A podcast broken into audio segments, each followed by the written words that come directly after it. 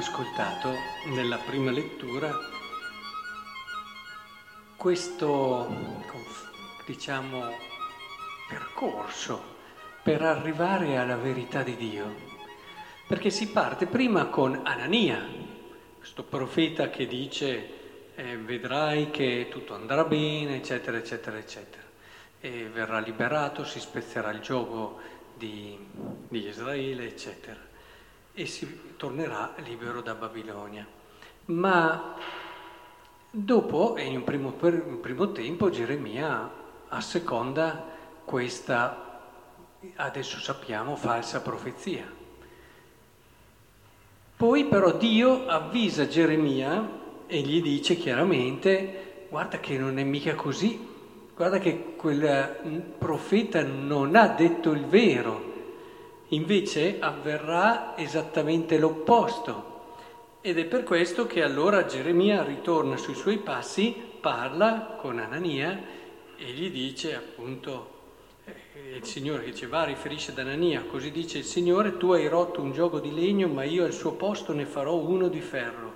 Infatti dice il Signore degli eserciti, Dio di Israele, pongo un gioco di ferro sul collo di tutte queste nazioni perché siano soggetti a Nabucodonosor. Ecco allora Geremia che si rivolge e ascolta Anania, il Signore non ti ha mandato e tu induci questo popolo a confidare nella menzogna. Perciò dice il Signore, ecco, ti faccio sparire dalla faccia della terra, infatti Anania morirà.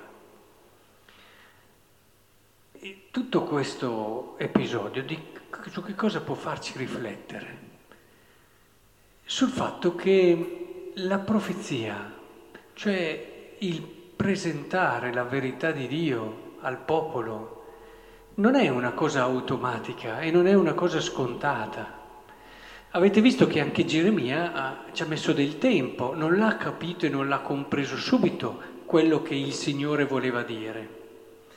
Addirittura Anania ha profetato il falso. Cosa ha profetato?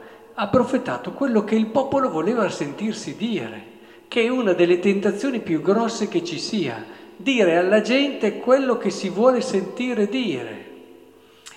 Il problema è proprio questo, cioè il profeta non è uno che deve far contente le persone dicendo quello che si aspettano, il profeta è colui che deve annunciare la parola di Dio, anche quando questa parola è tutt'altro che accomodante. E il rischio è, è evidente perché è così facile avere bisogno del consenso. Se non sei davvero libero nel cuore, magari le prime volte riesci, ma poi hai bisogno del consenso e allora sotto una pressione sempre maggiore rischi di farti condizionare e questo ti va a confondere quello che devi annunciare e quello che devi dire. Ah, sì, il consenso delle persone, ma non sei più fedele alla tua vocazione. Per questo vai contro te stesso, per questo sparisci. No? Quando uno va contro a quella che è la sua vocazione fondamentale, ecco che viene meno. Ora, questo è uno dei motivi, il bisogno di consenso. Ma poi ci può essere anche il fatto che per arrivare alla verità occorre lavoro, occorre impegno. Avete visto che Geremia non c'è arrivato subito a conoscere la verità di Dio. Eh, ci vuole del tempo, ci vuole una ricerca, ci vuole un impegno costante e in più occorre avere un cuore libero, un cuore forte. Pensate, una delle cose che ho compreso e che mi ha sempre sorpreso delle persone, che se non abbiamo fortezza interiore, non abbiamo la possibilità di comprendere le cose vere. Guardiamo se riesco a spiegarmi in modo un po' più diretto. Se io non ho la forza per sopportare una determinata verità, va a finire che quella verità io non la riesco a, a capire, me la possono dire in cinque modi diversi, ma non mi entra. È come se io bloccassi, è come se io chiudessi.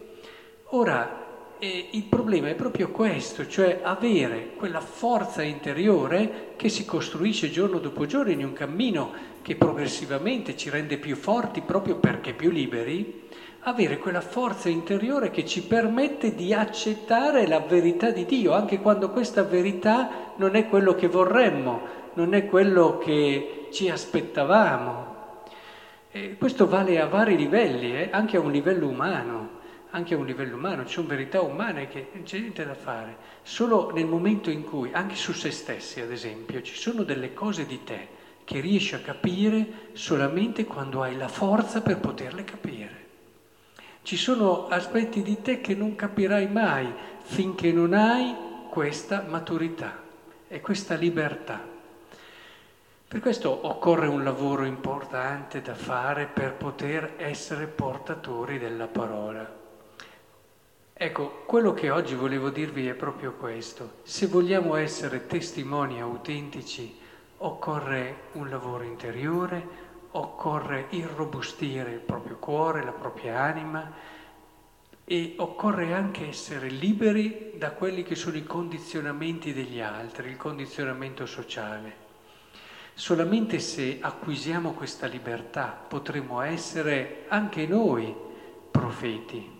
Questa essere profeti non è legato ad un ministero particolare. A volte i laici sono stati molto più profetici de, del clero. E siamo tutti chiamati ad essere profeti nella misura però in cui viviamo e facciamo questo percorso interiore. Se volete possiamo anche legare il Vangelo a questa riflessione leggendolo in chiave spirituale, cioè eh, c'è tanta gente che ha fame al giorno d'oggi perché gli manca il pane della verità.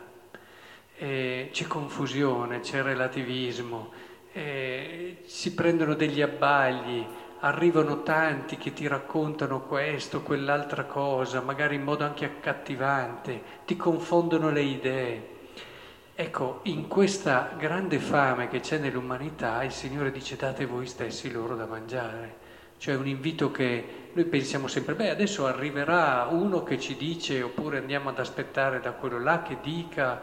No, beh, partiamo noi a fare un percorso serio, un percorso profondo che ci aiuti a fare le cose che dicevamo prima perché anche noi possiamo comprendere la verità di Dio ed annunciarla agli altri.